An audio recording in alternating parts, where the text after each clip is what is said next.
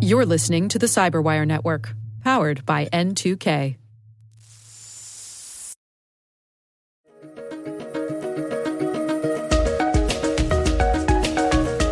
Hello, everyone, and welcome to the CyberWire's Research Saturday. I'm Dave Bittner, and this is our weekly conversation with researchers and analysts tracking down threats and vulnerabilities and solving some of the hard problems of protecting ourselves in a rapidly evolving cyberspace. Thanks for joining us.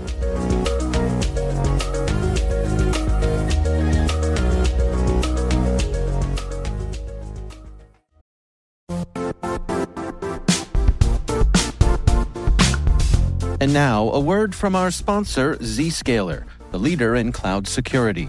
Cyber attackers are using AI in creative ways to compromise users and breach organizations. In a security landscape where you must fight AI with AI, the best AI protection comes from having the best data. Zscaler has extended its zero trust architecture with powerful AI engines that are trained and tuned by 500 trillion daily signals. Learn more about Zscaler Zero Trust Plus AI to prevent ransomware and AI attacks. Experience your world secured. Visit zscaler.com slash zero trust AI.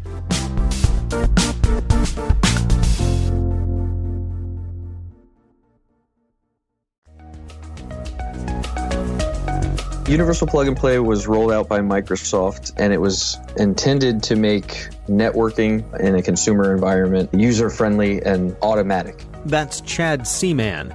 He's a senior CERT engineer at Akamai. Our conversation centers on their recently published white paper, UPnProxy Black Hat Proxies via NAT Injections. If your Xbox, if you're loading up a game and, and it needs ports 60 through 61,000 with UDP, it may send traffic to you on requests that you did not necessarily initiate. Your NAT will block that. So if if something is attempting to come into your network, but the NAT has not seen you communicate out on those ports, it will not know that that traffic is destined for you and won't really know what to do with it. So it'll just throw it away. Hmm. So what NAT was made for was your a machine behind your router could interact with UPnP and pop holes to destine that traffic to you at all times. Think of it like automatic port forwarding configurations. And and what does NAT stand for? Uh, network address translation. All right, so that's the intention, uh, but how did it actually work out? I mean, it, it works really well. Uh, it's for gaming and, and consumer networks. It meets its intended goal. The problem is there were several flawed implementations that were introduced into the wild by various vendors and software stacks. So take us through uh, what were, what's the history of the vulnerabilities there? 2006, a researcher came out and basically said, "Hey, there's a bunch of these UPnP enabled devices." Whereas it's it's a LAN scopes technology. It's not meant to ever be on the internet. It's meant to run on your local network. Some of these daemons that are running this technology on these devices is basically listening on both interfaces. It's not just listening on the LAN side of the network, it's listening on the WAN side and it's responding. And that is the fundamental problem. There have been other vulnerabilities discovered in the UPnP stack, remote code execution and command injection and stuff like that. But all of this primarily centers around the one flaw that is parts of the technology that should never be on the internet are listening on the interface that faces the internet and responding. I see. So walk us through that. How does this uh, NAT injection exactly work? The first step is is called SSDP, which is Simple Service Discovery Protocol. Uh, it's the UDP portion. So if you uh, have ever been on a network, a local network, and you've opened up Wireshark and started listening, you would start seeing all of these connections and, and things coming through uh, that are broadcast UDP traffic. And they're basically doing what's a, an SSDP service discovery request.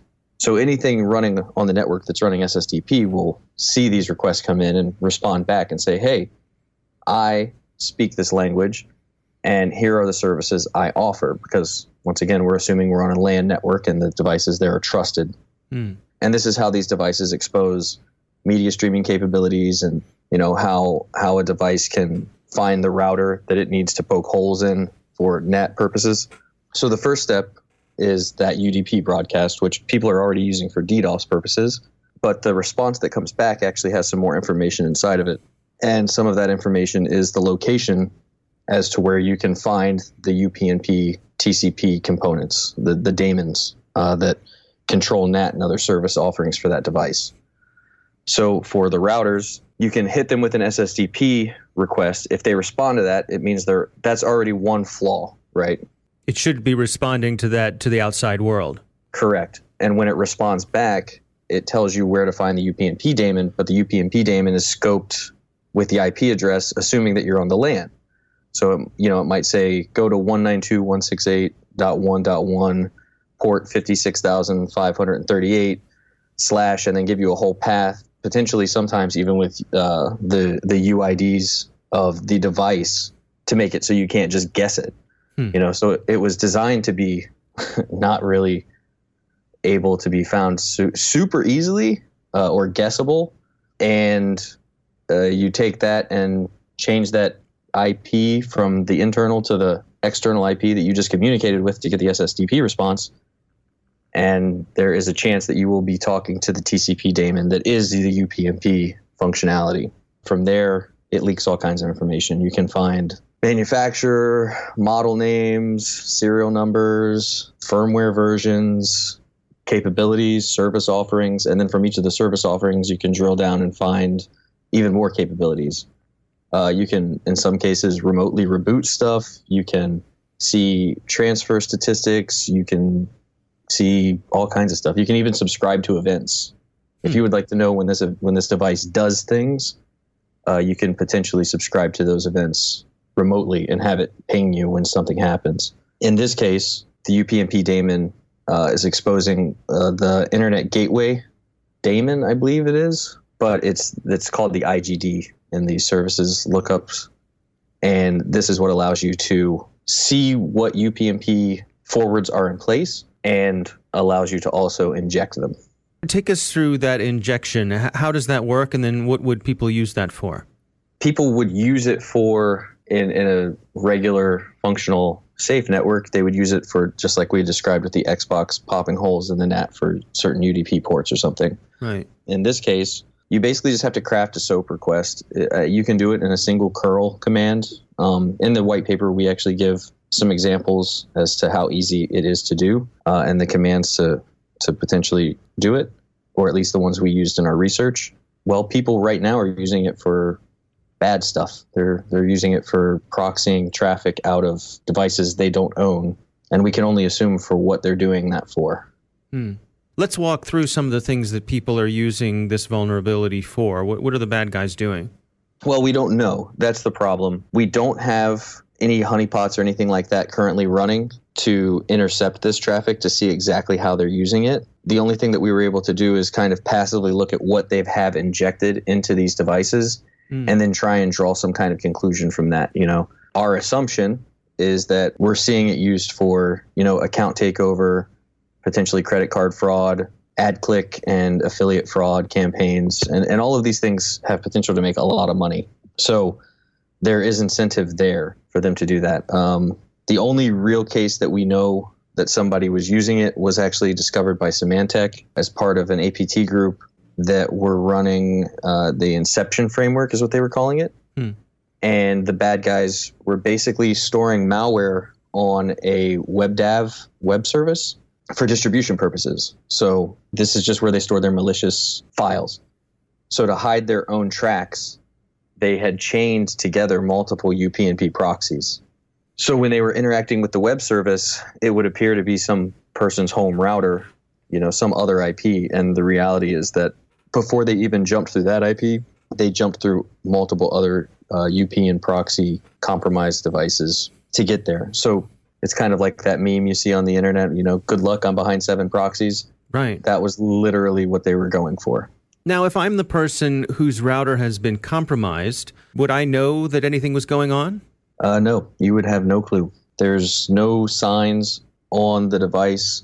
So for UPnP in general, like I said, it's a, it's an automagic device that's meant to be used by, you know, in an automated fashion from from one device communicating to another device. There's it's not supposed to be a hands-on human experience, and because of that, there's no way for humans to easily inspect, audit, or manage it straight out of the box. If you log into your router and you start digging around and looking at your NAT table, first of all, the only thing that's going to show up for you in your port forwards are the port forwards that you have put there. Anything that was injected into your NAT table as a port forward by the NAT daemon or the UPnP daemon will not show up there. Um, there's not really a good interface for dealing with that. I, I think there are some tools on Windows that will let you kind of audit a UPnP device, but what we basically opted for was some shell scripts and writing SOAP requests because that was pretty straightforward. Yeah. But but uh, so uh, again, I'm I'm imagining if you're someone that this has happened to, I guess part of the vulnerability is that someone could be using your router to uh, to proxy data through.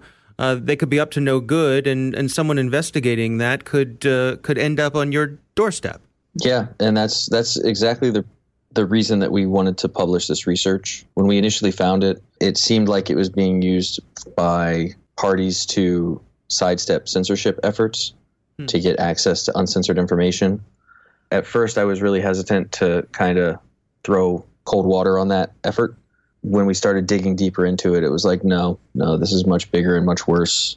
And the potential for abuse, you know, what I think what we're seeing now pales in comparison for the potential that this has to introduce to forensic investigations and, and law enforcement efforts. So, I mean, think about it like this I could set up a malware distribution server and I could go around to when we did our basic head count, there were 750,000 of these things that responded to our TCP probes. Hmm. So that's 750,000 potential exit points I could find now. All I have to do is inject one port pointing back to my server into what 15, 20,000 of these machines, compile that list of what the IP was and what the port was, and then write that into my uh, loader distribution software. So now an investigator that's being infected by this is going to think that we have 20,000 C2s. Or when they look up at these devices or these IPs that this stuff is coming from, they'll basically have clean reputations. They're all sitting on residential networks, consumer grade stuff where you would not expect malware to be coming from and then you start to draw conclusions is it a machine behind that thing that's that's infected like how is it the router itself that's infected and at the end of the day it would none of those answers would be true if you were investigating a potential infection and you were to go knock on a door and ask to see a potentially compromised device that potentially compromised device would not exist on the network and it would not be on the router itself because it is it, it is the router and yet the router itself doesn't doesn't reveal you can't just get in an interface and, and have it reveal what's going on under the hood by design. Unless you were to explicitly go out of your way to inspect the UPnP NAT table, you would never find the reason. Nothing weird would seem out of place until you looked at the, the UPnP table. And so it seems like this would be uh, a good avenue for DDoS and botnets as well. Yeah, yeah, it could. I mean, that's the thing. If we talk about the, the distribution of malware, the same conversation could be had about uh, botnets and C2 communications. If I needed to hide my C2, why not stick it behind seven proxies, right? If, if you're jumping through multiple residential gateways to communicate with my endpoint, you're going to be thinking it's some kind of P2P network. You're going to be thinking uh, some kind of crazy transient uh, C2. And the reality would be that no, it's just one C2 it's just tucked behind multiple residential gateways that that you don't even know to inspect. Now, if I wanted to, uh, I don't know, to, to fix this, if, if I was afraid that I might be falling victim to this, is this a situation where I could do a some kind of hard reset on the router and, and start from ground zero? Yeah, you could. You could do a hard reset on the router, and as soon as you did that, you would want to go and disable UPnP. The problem is that UPnP is uh, it's a pretty handy functionality for the, the LAN side of, of the device.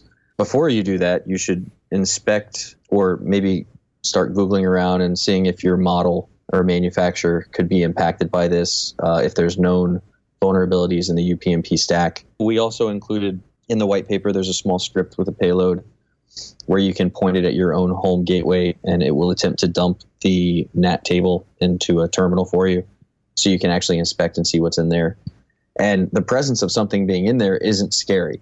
It's only scary if uh, you're seeing other people's stuff in there. So, you know, you'll see your 192, 168s, like your torrent clients, Skype inject stuff, WhatsApp inject stuff. Like different apps are injecting stuff into this table for their own personal usage.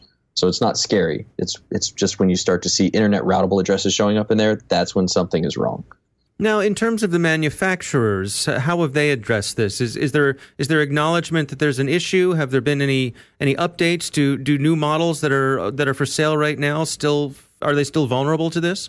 Well, it's kind of a crapshoot. You can't really tell. Hmm. Um, the disclosure happened in 2006, which gives us plenty of time to actually fix the problem and in just our our quick and dirty head count of device models manufacturers based on the information leakage from the UPN proxy uh, the UPnP payloads that came back we identified like 72 manufacturers and 400 models. Some of those manufacturers came back in dispute and we were like okay well let's dig deeper into this and, and make sure you're wrong or we're right or vice versa. Mm-hmm. and we actually started digging up more models for some of those manufacturers that we didn't even notice in the first pass so there's actually far more devices that are vulnerable than what is listed in the actual device section of the paper because of you know time constraints and needing to get this paper out. I, I wish I could say that there was a lot being done about it. Um, some of the manufacturers have come back and, and said that those devices are not vulnerable. They've tested them, but the fact that we were even able to identify them from internet-based scans would suggest otherwise. I haven't heard a whole lot about them rolling out patches or notifying users or anything like that. From what you've been able to examine, from what you've been able to gather with the research that you've done, how widely spread is this problem? Should I should I assume that my home router has been compromised, or or is it uh, something that's uh, you know there's so many routers out there that it's few and far between the ones that have actually been infected? I mean, you, there's millions upon millions uh, of of home routers out there that don't have this problem right? I believe in the paper we said that when we started the scans, it was about 4.8 million that were identified via the SSDP leaks. Of that 4.8 million, 750,000 responded to TCP probes, and of that 750,000, 65,000 were found with injections that pointed to internet routable devices or IPs. So that's not to say that only 65,000 of them were vulnerable. 750,000 of them are potentially vulnerable. 65,000 were actively being exploited. There were others where we, we were able to communicate with the daemon, but there was nothing in the NAT table that suggested anything suspicious was going on. It looked like just regular 192, 168 injections from devices living on the LAN. So you're talking a small percentage of the overall footprint, but it's still a significant number uh, if you're trying to defend against it and it's still significant if it's happening to you. You know, if the FBI comes knocking on your door, right, you're not going to care how many other people it's happened to. you know, right, right. Right. And you should keep a copy of uh, this white paper uh, printed out and sitting next to your router, right? Just in case. exactly. Yeah. All right. Well, I mean, it's an interesting story. It's it's um, it's one of those ones that I guess is to be continued because um, it's happening. It's hard to defend against. Uh, so we'll, I guess it's one of those ones we'll have to see how it plays out. It, it's, it's, uh, I guess for, for, you, frustratingly unresolved. It's frustratingly unresolved, and it, it's one of those topics where I feel like we need people looking at it. We need people to know it exists, but we also risk stoking the fire of uh, adoption by even mentioning it. You know, I think it's important for, for forensic investigators and, and law enforcement and stuff to know that this capability exists and to know to look for it when they're dealing with their investigations.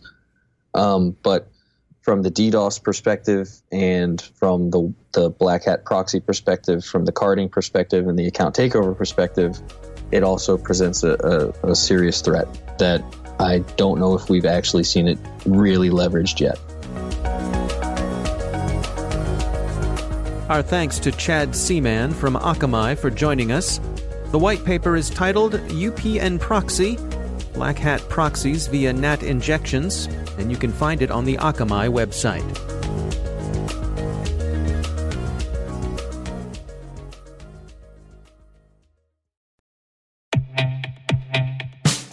And now, a word from our sponsor, Syxsense. Syxsense provides award winning cloud based automated endpoint and vulnerability management solutions to streamline IT and security operations.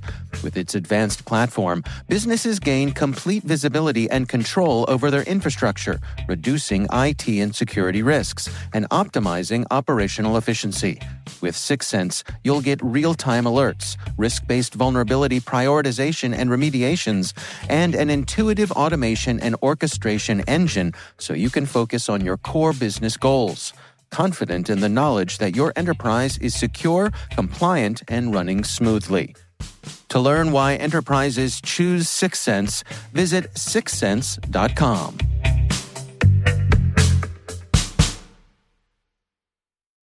The CyberWire Research Saturday is proudly produced in Maryland out of the startup studios of DataTribe, where they're co building the next generation of cybersecurity teams and technologies.